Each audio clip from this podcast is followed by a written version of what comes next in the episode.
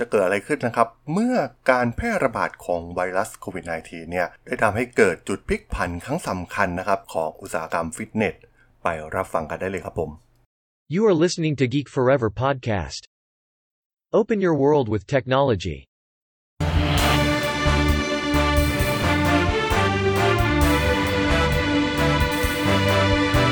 This is Geek Daily.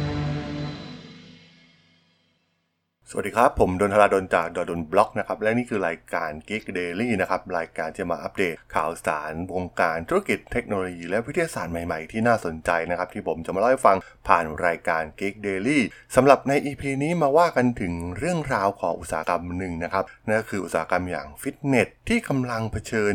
ความท้าทายครั้งสำคัญนะครับ หลังการแพร่ระบาดของไวรัสโควิด -19 ต้องบอกว่า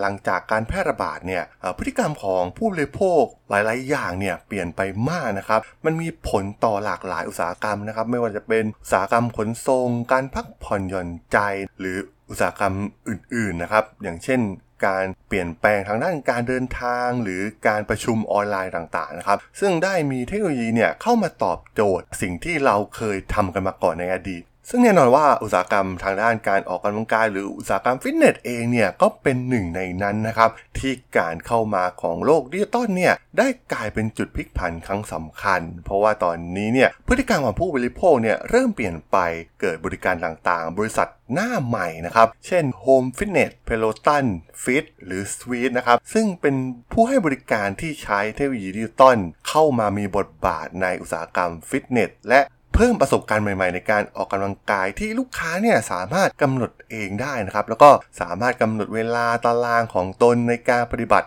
โดยถ้าจะไม่ต้องเข้าไปที่ฟิตเนสแบบเดิมๆอีกต่อไป เรื่องแบบนี้เนี่ยมันเคยเกิดขึ้นมาก่อนนะครับเราอาจจะเคยได้เห็นวิดีโอการสอนฟิตเนสในยุค 80 นะครับตอนนั้นเนี่ยถือว่าขายดีมากนะครับเจนฟอนด้าเนี่ย ได้ทำวิดีโออย่าง Original Workout นะครับ ซึ่งกลายเป็นวิดีโอที่ขายดีที่สุดตลอดกาลซึ่งเมื่อก่อนเนี่ยอาจจะมีการใช้เทคโนโลยีอย่างวิดีโอนะครับ สามารถซื้อวิดีโอไปแล้วก็ไปฝึกตามได้ แต่ตอนนี้เนี่ยเทคโนโลยีมันก้าวหน้าไปอย่างมากนะครับ สามารถที่จะปฏิสัมพันธ์กับโค้ชฟิตเนสได้แบบ real-time เลยก็ว่าได้นะครับ ผ่านแอปต่างๆ การใช้สตรีมมิ่งวิดีโอ แล้วก็ความก้าวหน้าของเทคโนโลยีอย่าง 5G นะครับทำให้เรื่องระยะทางเนี่ยมันไม่เป็นปัญหาอีกต่อไปในตอนนี้เหมือนในหลาย ๆ ธุรกิจนะครับที่กำลังเจอการ disruptจาก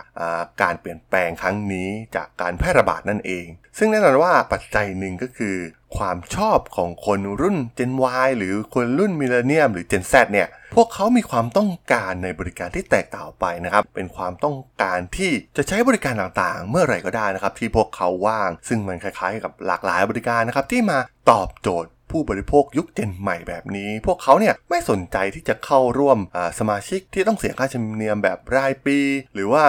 การต้องจ่ายเป็นประจำเป็นรายเดือนอะไรอย่างนี้นะครับที่ต้องไปเข้าโรงยิมที่เป็นฟิสิกอลจริงๆนะครับซึ่ง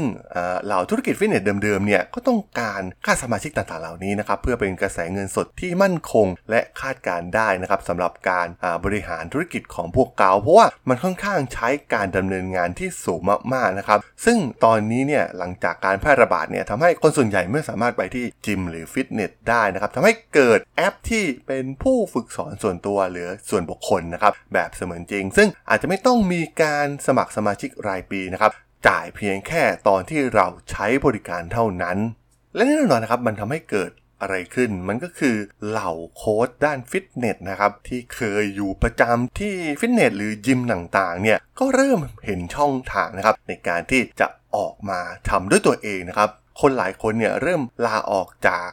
ฟิตเนสที่ตนเองสังกัดอยู่ก่อนหน้านี้นะครับ ก่อนที่การแพร่ระบาดของโควิดจะเกิดขึ้น แล้วมาดำเนินธุรกิจของตนเองนะครับ ซึ่งตรงนี้เนี่ยมันใช้ต้นทุนที่ต่ำมากๆนะครับในยุคปัจจุบัน การจัดการบัญชี การจัดการเรื่องออเดอร์ต่างๆเนี่ยมันสามารถทำได้แบบง่ายๆ มีแอปใช้บริการอยู่มากมายนะครับหรือแอปที่เป็นแอปโดยตรงที่เป็นแอปสำหรับการบริการด้านฟิตเนสอยู่แล้วนะครับซึ่งตอนนี้ก็ถือว่าเกิดขึ้นมากมายนะครับ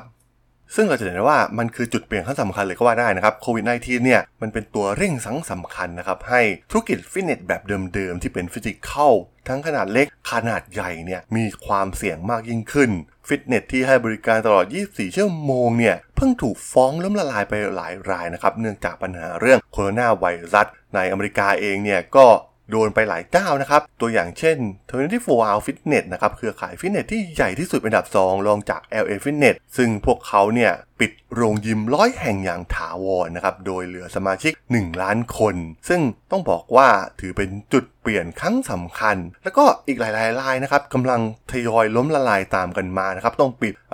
สถานที่ที่เป็นฟิสิกอลหลายแห่งนะครับ โดยเฉพาะที่มีสาขาเยอะๆ ซึ่งเป็นการใช้ต้นทุนที่สูงมากๆนะครับ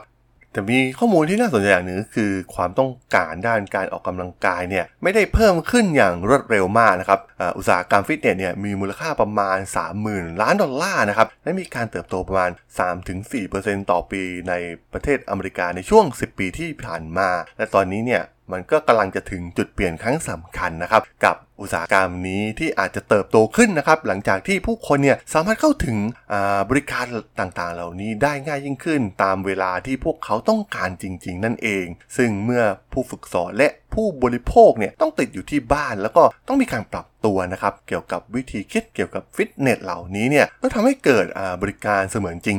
เวอร์ชั่วขึ้นมานะครับนั่นเองนะครับส่งผลให้แอปอย่าง Mirror หรือ Peloton นะครับมียอดขายสูงสุดเป็นประวัติการในช่วงที่เกิดโรคระบาด เพราะว่าพวกเขาเนี่ยมอบประสบการณ์การออกกำลังกายให้กับผู้บริโภค ซึ่งรู้สึกใกล้เคียงกับการที่อยู่ห้องที่รายล้อมไปด้วยผู้ที่ชื่นชอบการออกกำลังกายนั่นเอง และที่สำคัญนะครับมันเป็นการปรับพฤติกรรมผู้บริโภคครับให้เข้าสู่กิจวัตรการออกกำลังกายแบบใหม่ ไม่ว่าจะเป็นกับเทรนเนอร์หรือ on demand ผ่านแอป และหลายคนก็จะไม่กลับไปออกกำลังกายแบบเดิมๆอีกต่อไปนั่นเองครับผม สำหรับเรื่องราวของอุตสาหกรรม